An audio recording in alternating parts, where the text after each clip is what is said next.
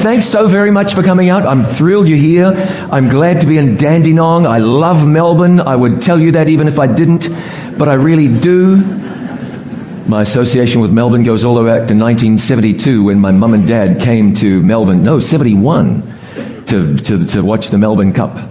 November of 1971, and Silver Knight won. Silver Knight won the Melbourne Cup that year. Uh, I don't expect you to remember that.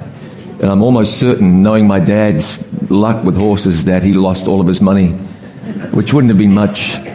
But that's how far I go back with Melbourne on some personal level. I have a nephew who lives here. I told you before, you're not a real Kiwi till half your family lives in Australia. And this is just a great place. It's a, and I honest, honestly, I just feel thrilled to be here and privileged to be here. And I'm expecting that God will bless us as we look at the Bible together. We'll begin with prayer and we'll ask God's blessing on our time, please, if we can pray together now. Our Father in heaven, we thank you that we can be in this place in your presence. I pray that tonight you would speak to us through your word, that you wouldn't let the limitations of fallen humanity get in the way of, of what you once said, uh, that you'd speak and that you would be heard, that we'd be encouraged and take with us tonight just what you want us to have. So bless us, please, we ask you, and we thank you, and we pray in Jesus' name. Please say with me, Amen. Amen. Not that many years ago, uh, a 45 year old woman went online looking for love. And I mean that in the most positive and appropriate way. She went to one of these dating websites, you know, and, and uh, quite frankly, I'm not quite certain what you do there, but I guess she put in her details and looked for the kind of man that would uh, be a match for her. She found the man of her dreams. He was charming. He was good looking, tall sort of a guy, had plenty of money. He was an officer in the Navy. He was a combat veteran.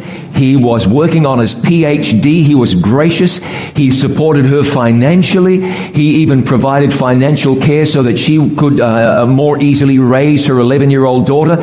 She thought to herself, this is just too good to be true. And you know what they say? When something seems as though it's too good to be true, it usually what? It usually is. Well, the wheels started to fall off their relationship a little bit. Things just started to get weird. And so, having questions in the back of her mind, wondering just who and what this man really was, she one day saw his wallet left lying on a coffee table or the kitchen counter or something. Curiosity got the better of her. She went to the wallet and opened it up and pulled out his driver's license, and there was his picture. But whose name was that? Not the name of the man that she met and had pretty much fallen in love with. She said, who is this guy? She Googled his name and discovered that that name was the name of a man who was a serial con man. He'd spent years duping women, worming his way into their confidence, and then stealing from them taking sometimes pretty much everything that they had. Her investigations led her to discover that she was just one of several women that the man was playing all at the same time. Her heart was broken. She said she felt embarrassed. She said she felt angry. She said she felt as though she let down herself because she made a mistake. No, not going online. No, not looking for love. Those things aren't mistakes. She said she made the mistake of trusting. She made the mistake of trusting. You can find yourself in a whole world of hurt when you trust. It's been almost a hundred years since a man named Charles Ponzi in the United States in New York City made millions, I mean millions of dollars by, well, he, in, he, he talked people into investing in something that didn't even exist. As new investors came on board, he took old investors' money and paid off the new investors, or new investors' money and paid off the old, one way or the other. And the returns were good, so good that people looking to make money started throwing their cash at Ponzi, and he was frittering it away and squirreling it away and wasting their money. Of course, the law caught up with Ponzi, and he spent some good amount of time in, in, in prison. Life is about trust on many levels. You take your car to the mechanic and you hope for the best. And when the mechanic says you need this, and if like many of us, you don't know the first thing about your car, all you do is trust. You go to the doctor and the doctor says this is what we ought to do. And you say, thank you, doctor. And you're so glad that she seems to know what she's on about.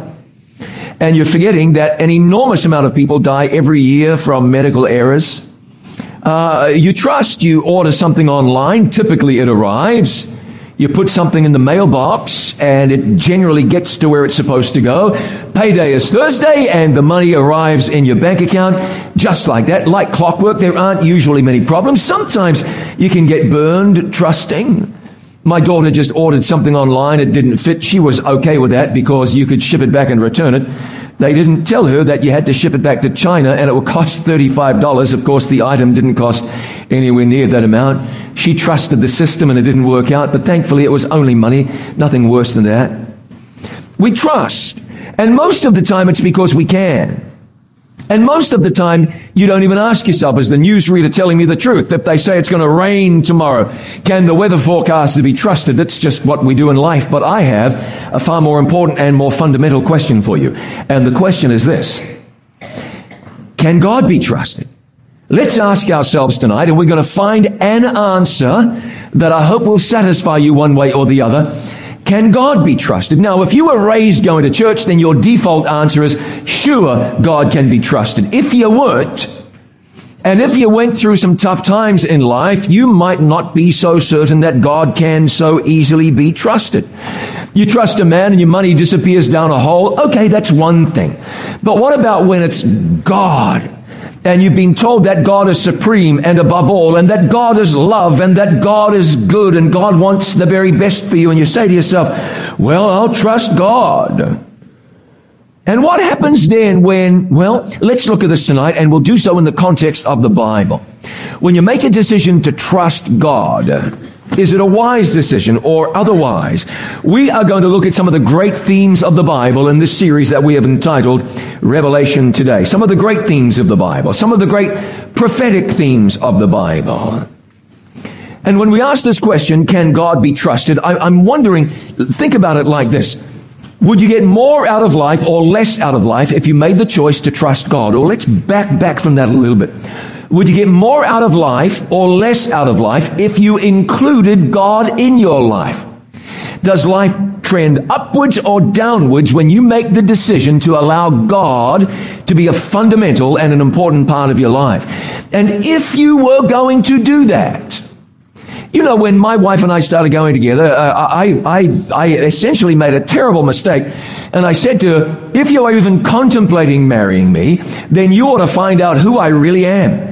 You need to go and ask my friends, even the people I would not want you to ask.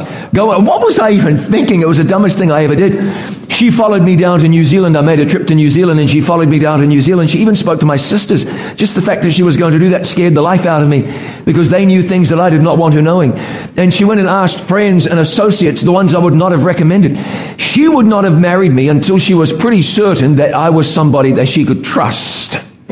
It's a wise decision. I didn't have nearly as many concerns about her, you understand. But now think of the greatest relationship of them all. If there is a God, and I'm going to assume tonight that there is, if there is a God, you want to know if he can be trusted. What happens if you put your life in his hands? Now, when you read the Bible, you discover that the Bible makes some pretty amazing claims. Some pretty amazing claims. For one, it makes the claim that there is a God. That's a pretty big claim. You've never seen him. You haven't stopped him on the street and shaken his hand. The Bible speaks about God's son Jesus and that he is the savior of the world. If you were to trust in that, that would be a big decision to make. How would you get from here to the place where you can say, I safely believe that I can safely trust in this Jesus. Just a couple of weeks ago for our It Is Written television program, uh, we did just a little traveling and interviewed some fascinating people. First, I spoke to uh, uh, an astronaut at the Kennedy Space Center in Titusville, Florida, and this is a man who'd, who'd flown four uh, missions on the space shuttle. Interestingly enough, I don't know if you remember this, but one of the space shuttles broke up over Texas a few years ago. A great tragedy. He was supposed to be on it. They asked him to be on it. He said, "No, I'll pass because I want to fly. I want to go to the space station." He would have been there. Anyway, I spoke to him because uh, what was I talking to him about? Uh, that's right, because there are some people who believe the moon landing was faked. I wanted to get this man's uh, idea. And so who do we speak to next? We went and talked to a woman at, who lives basically in Area 51, just on the edge of Area 51, which is deep in the desert in Nevada. And what they claim, what they claim, a number of people I've spoken to claim that the United States government is keeping aliens and spaceships in Area 51. No, we're not going to talk about that tonight because I, you know, we have uh, less divisive things to talk about. And then I traveled to Washington uh, in the northwest of the United States, and I talked to a man who is a spokesperson. I mean, he is one of the grand poobahs of the flat earth movement. The man believes that the earth is flat, flat. And that uh, I, I shouldn't go too far into it. I said, what about the moon? He says it's 50 miles wide. What about the planets? They don't exist. They're just lights in the sky. Okay. These are some pretty outlandish claims to be making. Earth is flat. You get to the edge and there's a wall. That's Antarctica. It circles. So oh, I don't need to bother, bother you with all of that.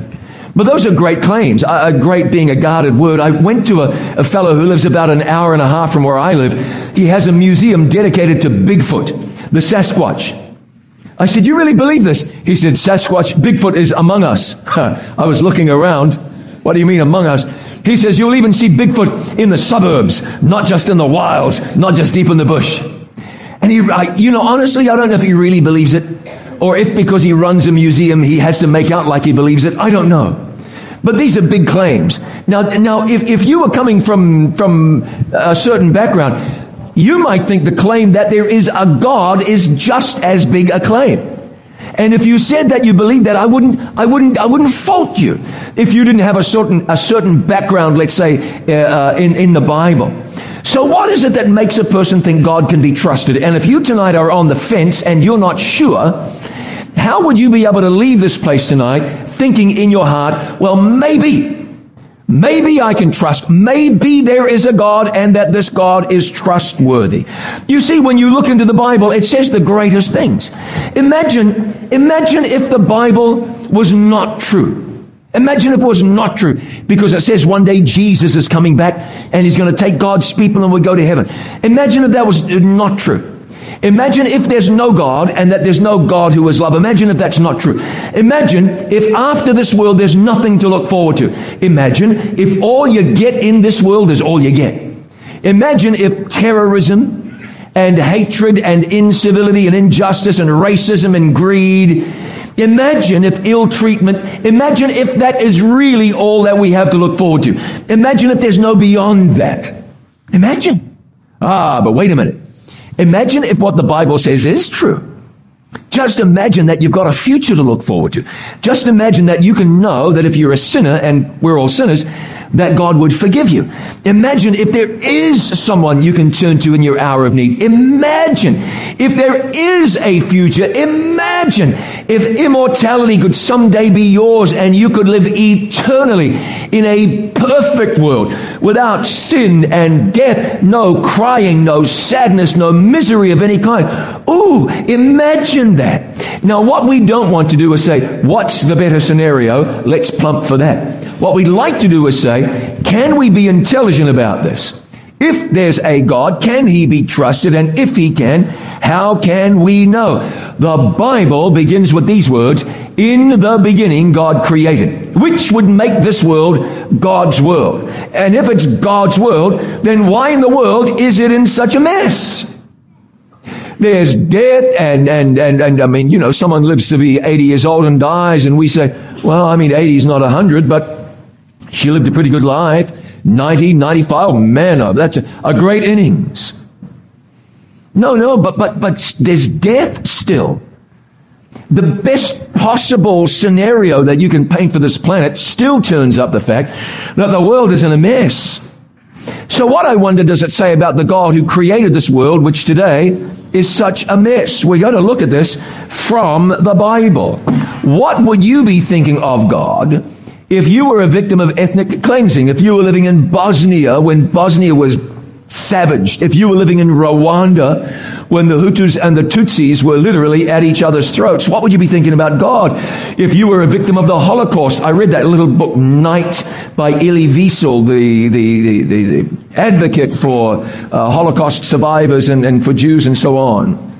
And he spoke about people who, in the horrors of the Holocaust, uh, were crying out and saying, Where is God? Why has God abandoned me? You see, If you found yourself in some extreme place, you might say, I wonder about this God that some people say that I can trust. You just might.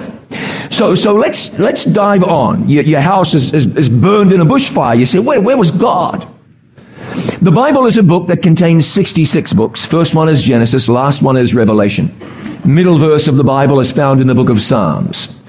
There are uh, 1,189 chapters in the Bible, 31,000 verses in the Bible. It's a wonder people don't investigate it more because it makes some big claims. Does what the Bible says actually make sense? Now, here's what the Bible encourages us to do. The wise man wrote this. They call Solomon the wise man. Uh, had 700 wives, so I don't know how wise he was, at least in that part of his life, but certainly demonstrated great wisdom. Trust in the Lord. With what? With all your heart. And lean not unto your own understanding. In all your ways acknowledge him, and there's a promise made to you, and he, next word, shall, shall do what? Direct your paths. So this is saying, trust God implicitly. And you have the assurance that this great God clearly can be trusted, will direct your paths and encourage your life. Now, I just skipped one too far. Let's go back. This is a claim made by God about himself. This is in the book of Isaiah, chapter 46. I can say Isaiah again. I went to the United States, started saying Isaiah. People looked at me funny. Have to say Isaiah. But I'm home now. Homish. Isaiah. It feels so good. Chapter 46, isn't it? Yes. The Bible says, remember the former things of old. For I am God, and there is none else. I am God, and there is none like me, declaring the end from the beginning, and from ancient times, things that are not yet done. God says, here's a reason you can trust me. Because I'll tell you about things that are going to happen before they happen. And when they happen, then you'll be able to say, ah, God told me about that. This God clearly is trustworthy. Now, isn't that something? God says, I will tell you before it happens that it's going to happen. And therefore, if you're a thinking person, you ought to be able to trust me then. Now, let me give you some examples of this. In Micah chapter 5, Micah, little book of Micah, seldom read. But here is a wonderful passage. It's a very telling passage of the Bible. Micah wrote, but you, Bethlehem Ephratah. This is a lot like saying, um, um, um, um, I can't think of any Australian examples right away. A bit, a bit like say Bakersfield, California. So you don't confuse it with Bakersfield, Mississippi, you see. Unto you, Bethlehem Ephratah, the name of the town and the region, the district. Though you are little among the thousands of Judah, yet out of you shall come forth to me the one to be ruler in Israel whose goings forth are of old from everlasting. In other words, God is saying, Bethlehem, Messiah will be born there. God made this prediction years ahead of time, hundreds of years. And what happened? You get over to Matthew chapter 2 and they quote that same prophecy. They said to him in Bethlehem of Judea, for thus it is written by the prophet, but you, Bethlehem in the land of Judah, and so on. The wise men came to town. They said, where's this one who was born king of the Jews? And, and they said, oh, wait, what? What's this all about? Oh, yes. The prophet said Bethlehem. It was foretold well and truly ahead of time. The Bible even said in the book of uh, Zechariah that Jesus would be sold for 30 pieces of silver. Read about it in Zechariah chapter 11. Way ahead of time, the Bible said that. What else do we have in the Bible? Let me find a couple here. Isaiah said, Isaiah, you'll have to forgive me. Isaiah said in Isaiah chapter 7 that the Messiah would be born of a virgin. No one had heard of such a thing happening before. And that's precisely what happened. The prophet said so. God promised Abraham a son in his old age. A son was born to him. Noah said at the behest of God, it's going to rain. There will be a flood. It happened just as God said it would happen. You see, when God speaks, certain things take place. I'll give you a psalm that not enough people have read. Psalm chapter 22. In Psalm 22 verse 15, it said that the Messiah would suffer thirst when he was on the cross. Now the psalm was written by David. Written by David, right at around 1000 years BC. So about a millennium before Jesus came, uh, the Bible writer said Messiah would suffer thirst as he hung on a cross. Right in that same psalm, his hands and his feet would be pierced. Right in that same psalm, these things were written. What else? I don't want to forget the soul. Look at my notes here. In that same psalm, what else? Many other. Oh, there's one. It said that they would cast lots for Jesus' clothing. And if you know the story, you know that's exactly what happened.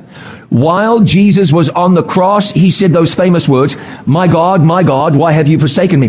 Those words were written by David in Psalm 22 and verse 1 a thousand years ahead of time. God said, when you see this kind of behavior, this sort of thing demonstrated, exhibited in the Bible, this is an indication to you that the Bible is a book that can be trusted. And you and I both know that in today's world, less people go to church, less people profess any sort of connection to a religious denomination. Skepticism is up, belief in the Bible is down. We know that. That's the trend is going in such a way that many writers have said, give it enough time and Christianity will one soon day be completely extinct. Now, I don't believe that's going to happen. There's no indication in the Bible that that would happen.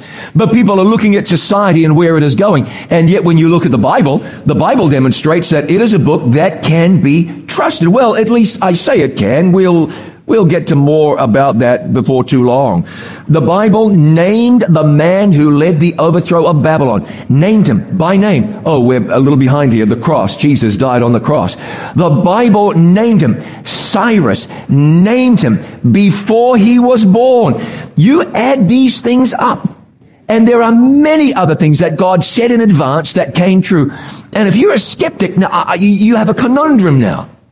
If you were someone who, who, who writes the Bible off, when I was a kid, a teenager, my good friend said to me, man, I don't believe the Bible. It's just like the tooth fairy. It's a collection of stories. It's nothing more than story. I tell you what, the writers of these stories were either profoundly lucky or they had some insight because what they said was going to happen would happen.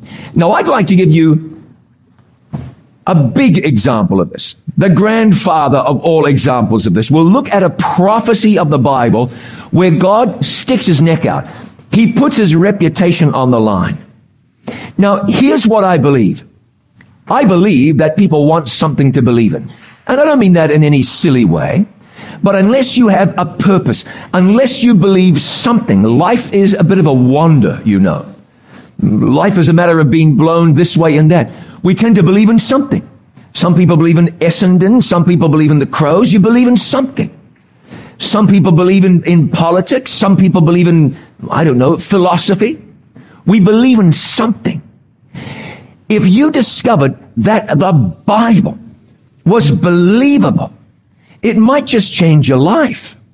You know, if you look in pop culture today, uh, television comedians, commentators, uh, I say this with respect, but in a lot of academia, the Bible is rubbished.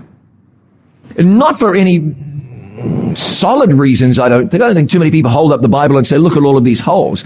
But it's rubbish. You know what I'm saying. It's generally poo-pooed.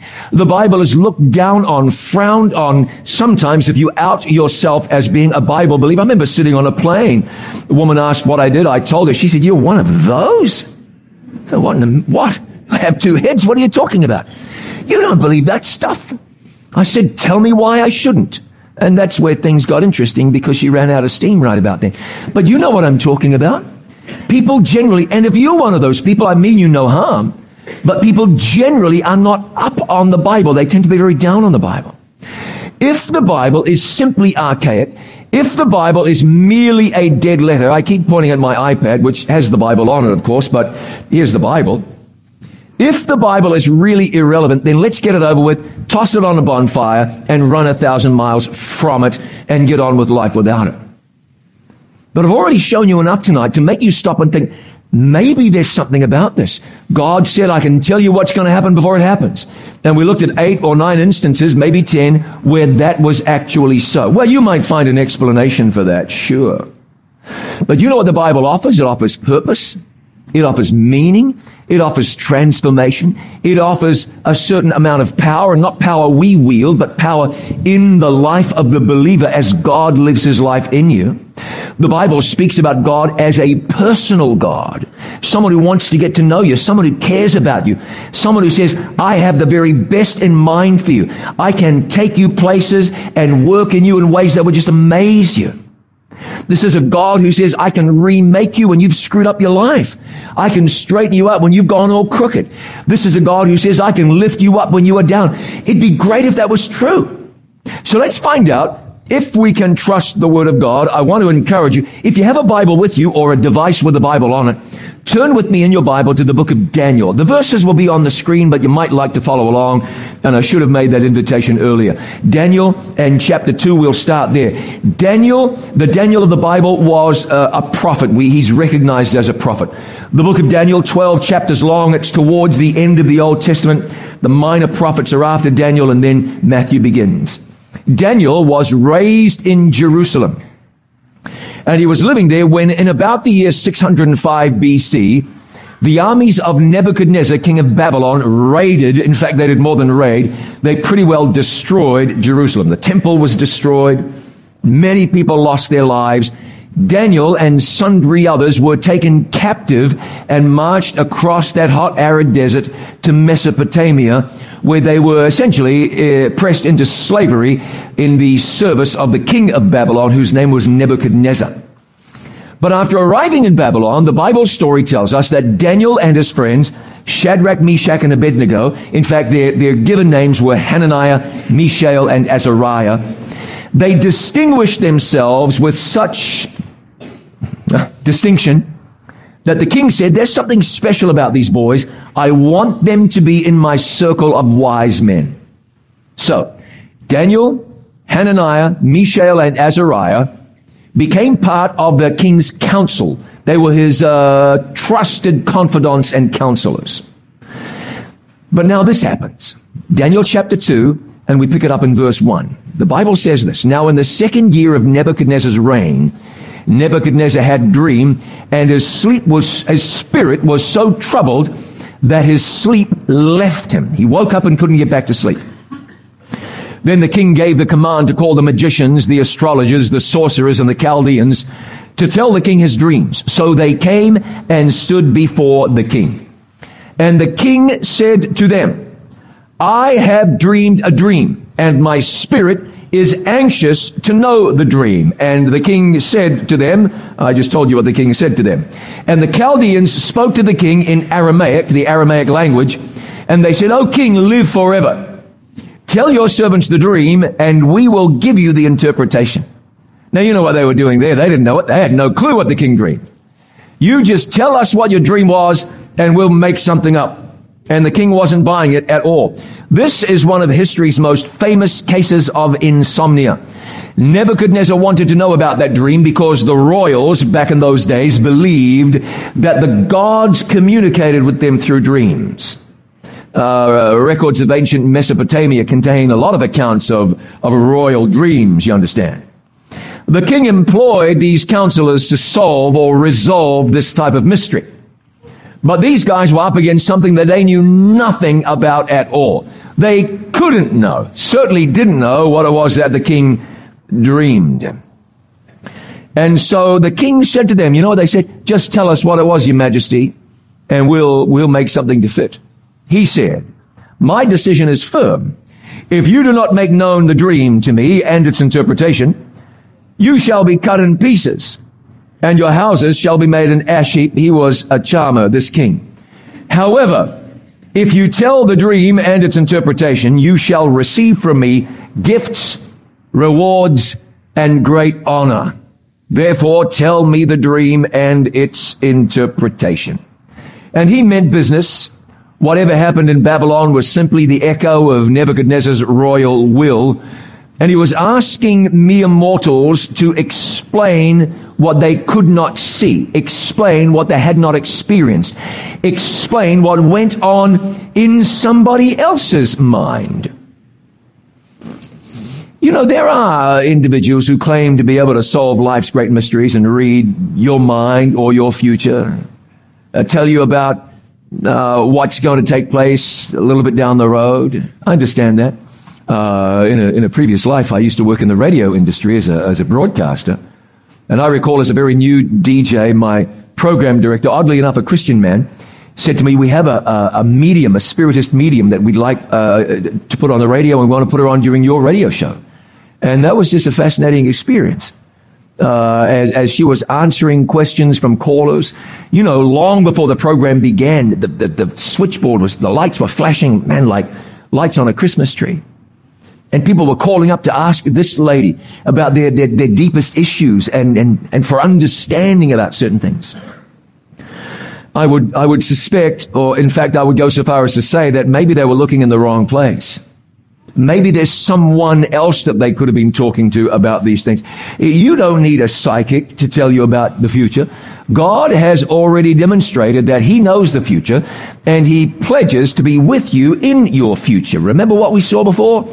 Trust in the Lord with all your heart and he shall direct your paths. The horoscopes are concocted.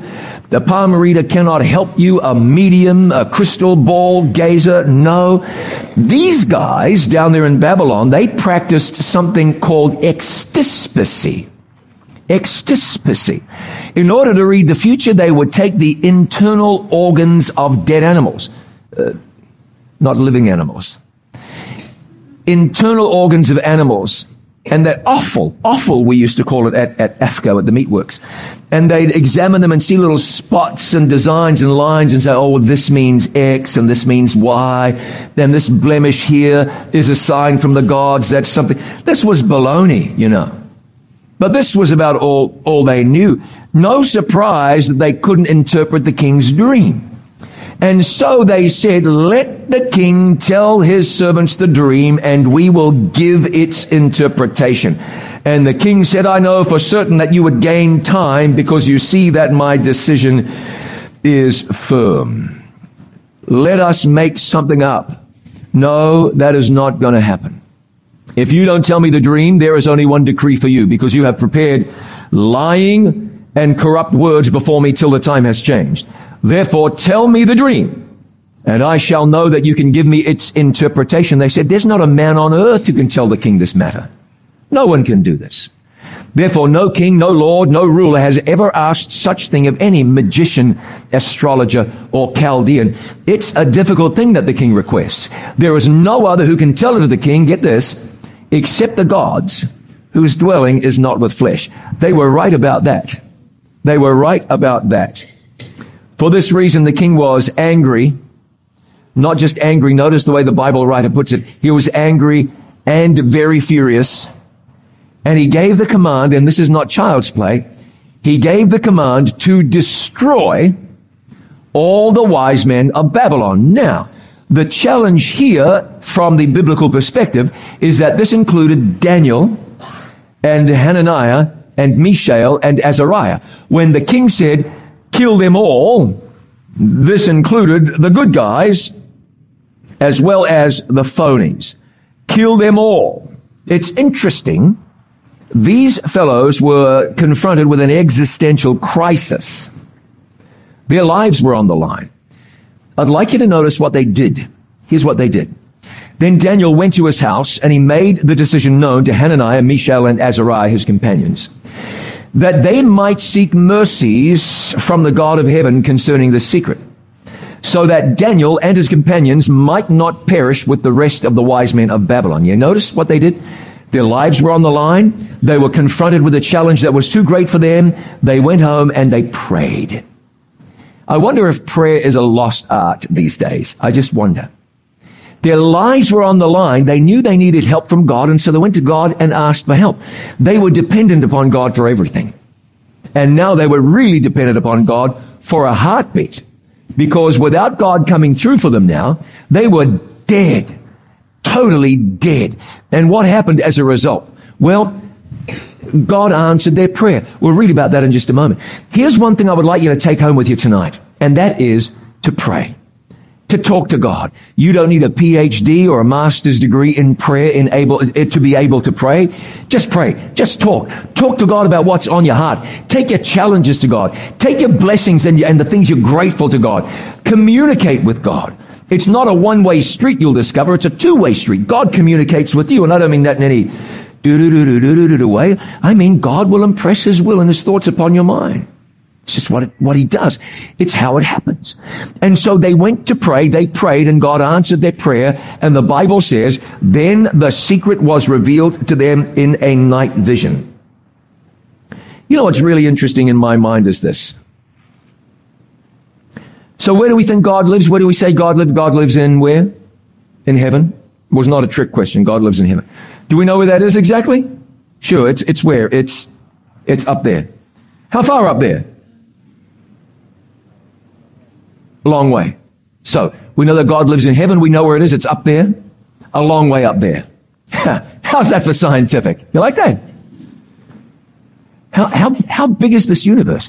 Did you know that if at creation, Adam had, had found himself on one side of the Milky Way and started traveling at the speed of light at, at, at creation. Launched out from one side of the Milky Way. By now, he would be 5% of the way across it. One twentieth of the way across our one little galaxy. And it is a relatively modestly sized galaxy. There are billions of galaxies in the universe. That's what the scientists tell us. Billions. How big is the universe? Well, wherever God is, however far away heaven is, when, when, when Daniel prayed, when his friends prayed, God heard their prayer and answered their prayer from that distant place we refer to as heaven. Prayer is powerful and God is great and he hears. Distance is no impediment. He hears and he answers. That's what he does. So they prayed. I said to you already, the Bible says the secret was revealed to them in a night vision. And then God reveals to Daniel and his friends, presumably, this great mystery of Nebuchadnezzar's dream. Not just what he dreamed, but what it meant. The king wasn't simply after the, the, the dream. He wanted the interpretation. He felt like the gods were communicating with him, and he was true inasmuch as God was communicating with him. Daniel finds himself now in the presence of the mightiest monarch on the planet. And he speaks to the king and he says, You, O king, were watching. And behold, a great image. This great image, whose splendor was excellent, stood before you, and its form was awesome. This image's head was of fine gold, the chest and arms of silver, its belly and thighs were of bronze, its legs were made of iron, its feet were made partly of iron and partly of clay. You watched while a stone was cut out without hands, which struck the image on its feet of iron and clay and broke them in pieces. Then the iron, the clay, the bronze, the silver, and the gold were crushed together and became like chaff from the summer threshing floors. The wind carried them away so that no trace of them was found. And the stone that struck the image became a great mountain and it filled the whole earth. You can imagine Nebuchadnezzar leaning forward on his throne. You can imagine Nebuchadnezzar, his jaw drops open, his eyes get big like saucers. Nebuchadnezzar is thinking, that's, this is it. This slave that we captured in Jerusalem has come all the way across the desert to tell me just what it was I dreamed. Nebuchadnezzar can hardly get his mind around this. It's precisely what he dreamed. But Daniel's job was only half done because the king said, I want to know the dream and its interpretation. Now keep this in mind. I don't want to forget where we've been and where we are going. The question is, can God be trusted? That's the question. Because I think we, we, we owe each other the respect and we can afford to be honest enough to say that if God cannot be trusted, let's just forget about it. But if God can be trusted, what do you do then? What do you do then? If there is a God and if he can be trusted, how would that impact your life? How would that impact your day to day? What would that say about your future and your, your, you know, your destiny and where you're heading in this world? What would it say about eternity? So Daniel got halfway through with this. This is the dream. But that wasn't enough. The king wanted to know not only what the dream was, but what the dream meant. So Daniel, can you help us with the interpretation of this dream? Mm-hmm. Yes, Daniel could. In just a few Bible verses, Daniel would reveal to the king and to us what would take place over the next 2,500 or so years of human history. He said to the king, this is the dream. Now we will tell the interpretation of it before the king. If what God has said, if what God says isn't true, we forget it. If what God says is true, then we take another look. Let, let me just digress for a moment and say this. You know why people believe what they believe? You know why? In about this, this many of the cases, it's because they said, I really want to know and I'm really going to study and learn. In the rest of the cases, people believe what they believe because of tradition. This is what we've always believed. This is what my family has always done. This is what my culture is about, and I identify with that. That's not a search for truth. That's lazy. It's lazy. It's lazy to say, well, this is what my father believed, and this is what my grandmother did, and this is what my, what my people have always done. That's lazy. It may seem noble. It may be loyal. It may certainly be loyal. But if you're actually wanting to know where God stands on something, that's lazy. Other people believe what they believe because they're conditioned by society, the media, the winds of change. You know? I'd like you to stop and think. I certainly don't say this accusatorily. I made up a word there. Do you like that? Accusatorily. I certainly don't say this in an accusatory fashion. But why do you believe what you believe? Is it because you searched? Is it because you said, well, there, there's this book here and I should, I should check it out and find out what it says? You know, in many cases, people just don't do that. Or do you believe what you believe about the most important things? See, you use a certain brand of motor oil in your car. I mean, whatever. It hardly matters. I don't want to, I don't want to sound like a heretic here and say it doesn't really matter what, what AFL team you support. But, but you would understand what I meant if I said that. It's, it's preference, you know, it's, it's, I mean, whatever floats your boat. Uh, you, you, you, you buy Skippy cornflakes or Kellogg's cornflakes or Sanitarium cornflakes. Cornflakes is cornflakes is cornflakes. How do you arrive there? It hardly matters. But we're asking about the big questions. What about eternity? I, I just don't think that you think it's wise to skate by and I don't know, I, I, I heard it on TV. I don't think you think it's wise to say, well, you know, I mean, uh, 200 years ago, my ancestors just chose this and here I am. Doesn't make any sense. Instead, what you do is you say, I, I, I want to know. I want to investigate. I must, if, if, if this stuff about eternity and God and the future and everlasting life, if it's true, it's worth your while taking a few moments to check it out. If it's possibly true, it's worth, and then you investigate, you say, no, it's baloney, I, I reject it. Or you say, well, look at this. This is the most important thing you could ever give yourself to the study of or the investigation of. So, where are we with this? The prophecy we're looking at tonight, this is interesting. It, it's sort of uh, additional information here, but what we're looking at tonight is, is actually so important. It provides the foundation for all of the major apocalyptic prophecies that are found later in the Bible.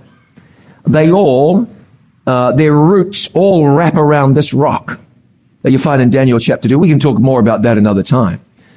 So let's look at this dream. Daniel in the presence of the king of Babylon, the mightiest man on the planet. And he says to him these words, You, O king, are a king of kings. For the God of heaven has given you a kingdom, power, strength, and glory. And wherever, I'm getting two for one here, I'm sorry about that. And wherever the children of men dwell, or the beasts of the field and the birds of the heaven, He's given them into your hand and has made you ruler over them all. He said, you are this head of gold. So there was a, big statue. No surprise that a, a, uh, an idol worshiper would dream of a statue. The statue had a head of gold and the young man said, the head of gold is you. You are the head of gold. This tells us that the head of gold of the statue represents the kingdom of Babylon, which, which ruled from around 605 BC to about 539 AD. It was quite the place. Uh, it has been said that the throne, Nebuchadnezzar's throne and other accoutrements were made out of eight and a half tons of solid gold. It was a big city, bigger than Paris, bigger than Rome, big. and powerful and rich. Nebuchadnezzar was convinced that Babylon would last forever. They found some of Nebuchadnezzar's uh, own writing, uh, cuneiform tablets, where he wrote, The whole earth was prostrate at Babylon's feet. Babylon, he wrote, the city which is the delight of my eyes, which I have glorified, may it last, how long? How long? May it last what? Forever. But did it last forever? God was in the process of telling him that would not happen. But after you shall arise another kingdom inferior to you. Now God is speaking into the future. You, head of gold. But next, another kingdom. History reveals that this was the joint kingdom of the Medes and the Persians. And then another, a third kingdom of bronze, which shall rule over the whole earth. Babylon, then Medo-Persia, and then Greece. Under Alexander the Great, the, the, the Grecian Empire became great, m- mighty. And it ruled from about 331 to about 168 BC, and there was no reason to think that the Greeks would ever be conquered, but here's what God said. And the fourth kingdom shall be as strong as iron, in as much as iron breaks in pieces and shatters everything. And like iron that crushes, the kingdom will break in pieces and crush all the others. This was Rome. The iron monarchy, some historians have referred to it as the iron monarchy of Rome. And then God said, whereas you saw the feet and the toes, partly of potter's clay and partly of iron, the kingdom shall be, give me that next word, it shall be divided. Yet the strength of the iron shall be in it, just as you saw the iron mixed with ceramic clay. Here's what God said. There will be four kingdoms and that fourth kingdom would be divided. That's a fascinating thing. And as the toes of the feet were partly of iron and partly of clay, so the kingdom shall be partly strong and partly fragile. If you're dealing with feet and toes, typically there would be 10 toes. God says, Babylon, Medo, Persia, Greece, Rome, Rome divides into 10 nations. And as you saw iron mixed with ceramic clay, they will mingle with the seed of men, but they will not adhere to one another, just as iron doesn't mix with clay. Over the years, there have been repeated attempts to put together this Roman Empire. Go to Paris, and you quickly see in the architecture and the monuments that Napoleon was hell bent on reforming the Roman Empire under his dominion. That's what he was about. But he did not succeed. Rome divided into 10, well, ultimately nations, many of the nations of Europe that you recognize today. But over the years, what was Hitler doing? Trying to reunite Europe. What was Stalin doing? Uh, he had designs to do exactly the same thing. Charles V and Louis XIV and, and others wanted to see this European, this Roman Empire reformed. It didn't happen. Queen Victoria was known as the grandmother of Europe because of all of the intermarriage that had taken place, the idea was to knit this thing back together. There was a Danish king who was called the father-in-law of Europe. What were the designs of the leaders, of the monarchs, of the politicians to bring this back together? Did they succeed? No, they didn't. Why did they not succeed? Because they were fighting against God and fighting against the word of God. I don't want you to miss this. This may seem to be a little Let me spell this out again. God said, you can trust me, you can believe me, because I'll tell you things before they happen. And when they happen, you can know that there is a God in heaven. And here the king has a dream. He dreams of, in the words of Daniel, uh, uh, multiple kingdoms rising and falling. And the fourth kingdom dividing. Now, if you and I had guessed this, or if we'd written this or designed this, we might have said there'd be a fifth kingdom and a sixth kingdom. But God said there'd be four and then the fourth one would divide. Man, I don't know what you do about this. I, I just don't know what you do. If you're skeptical enough to say, ah, it's just luck, how do you explain that? There's no question but that the book of Daniel is a genuine book. There's no question. It was really written uh, many hundreds of years before Christ. No question about that. What do you do if you say, oh, there is no God, or I don't need to bother with God, or I don't even worry about that or think about that? Man, why not? Because this is God demonstrating the reality of his being. the reality of his existence. I'll give you a story here. This happened to the grandfather of a friend of mine. My friend is an archaeologist. Uh, his grandfather was um, a soldier in Hitler's army during World War II. Here's what happened. Uh, his company pushed far to the east. In fact, they left Europe and got into Asia. They were, they were in Russia. Long, long way from home. And it was known that this man, his name was Franz Hasel. It was known that this man was a Christian. He was summoned to appear before a little committee of, uh, of uh, his superiors. And they started asking him about his faith and about the Bible and just asking him. He saw an opportunity. He knew that one of those men in civilian life was a history professor. And so he said, gentlemen, there's a part of the Bible that intrigues me. It deals with history. Would you mind if I shared it with you so that our history professor could tell me whether or not it's valid? They agreed. And so he started with Daniel chapter 2. You'll see in a moment why he was taking his life into his hands by sharing this prophecy with them. So he starts off with Babylon and the history professor nods and Medo-Persia and Greece and Rome and the history professor is enthusiastic. Absolutely, that happened. History tells us that that happened. And then he decided to push his luck. And he got into Rome dividing. And then he said, they will not adhere one to another. What was he saying? He was saying Hitler cannot win. Europe will never come back together. The Bible says so. Now they could have taken him out the back and shot him right there for treason, for insubordination, for daring. He didn't say those words. But it was strongly intimated. They asked if they could keep his Bible. They dismissed him. A day or two later, his immediate superior said, you are in charge of purchasing, aren't you? Yes, sir stockpile as much fuel as you can. They were a long, long way from Germany. He realized if Hitler is about to s- lose, we are going to have to get back to Germany before the Red Army catches up to us. We got to go. Sure enough, news came that Hitler was defeated.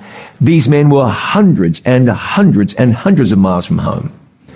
They had enough fuel to make it safely back. They did make it safely back. Not one of those men was lost. Not one.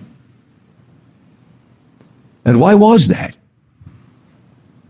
Because one faithful man who believed the Bible shared the very same prophecy as I've looked at with you tonight. It was fulfilled then. They made it back. That knowledge saved the lives of all of those men.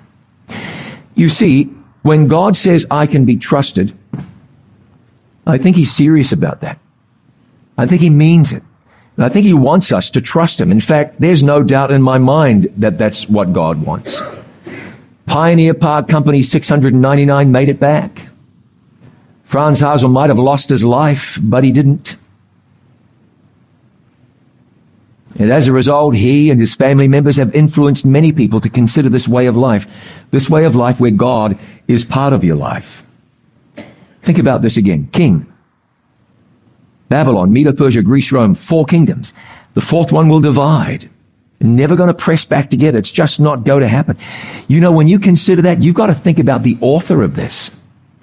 Who devised this? No, I have to explain to my friend one day the Bible's not a fairy tale. It's not like the tooth fairy, like he said. It's not merely a collection of stories. It is a divine revelation that tells us that there is a God in heaven who loves the human family in spite of all we are and what we've done. Loves us. Wants to give to us everlasting life. Wants to bless our lives and make them better than we could make them without God's assistance and intervention. Can you trust a God like that? I think you can. How can a person, how can a person have hope in a world that seems to be spinning out of control? Oh, let me tell you. This young man, Hasel, he had hope and his hope was richly repaid. In today's world, in today's seemingly crazy world, the Bible paints an accurate picture. An accurate picture. For why? Prophecy isn't given so that people like me can say, look at how much I know. Prophecy isn't given so that Christians can argue with non-Christians and members of other faiths and put them down and say, we know everything because we have this. That's not why it's given. It's given so we can know that there is a God who knows. It's given so we can know that there is a God who can be trusted. It's given so we can know there is a future when our hands or when our futures are in God's hands. It's true that forces much larger than any of us are propelling our world in a catastrophic direction. It's true. But there is one who knows. There is one who's going to prevent this world from entire self-destruction. Will peace come? Yes. Yes, it will. Jesus is called the Prince of Peace. Do our children and our grandchildren have a future to look forward to? Yes, they do. Yes, they do. An eternal future. How can we know?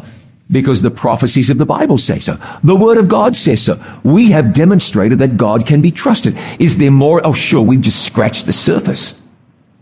But you look at this tonight and you say, this is just an amazing book. These things given hundreds of years ahead of time.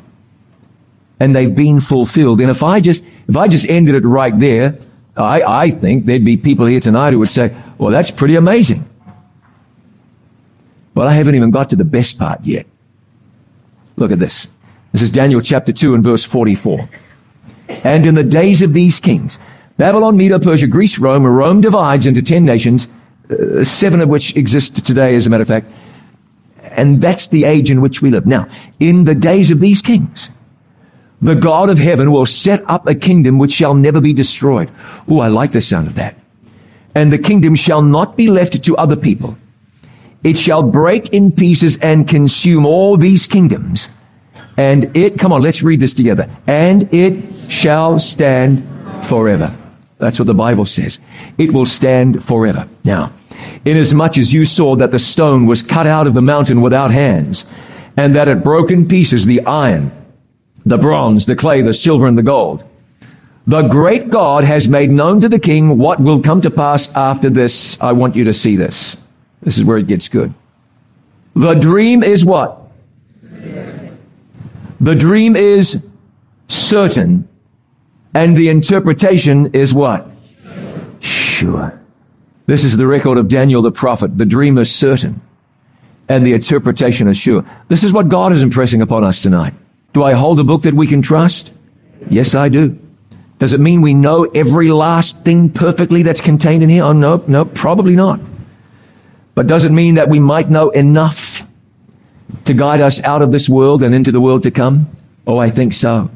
It's a book we can trust. God is a God we can trust. The Bible tells us that Jesus hasn't forgotten you, whatever you're going through.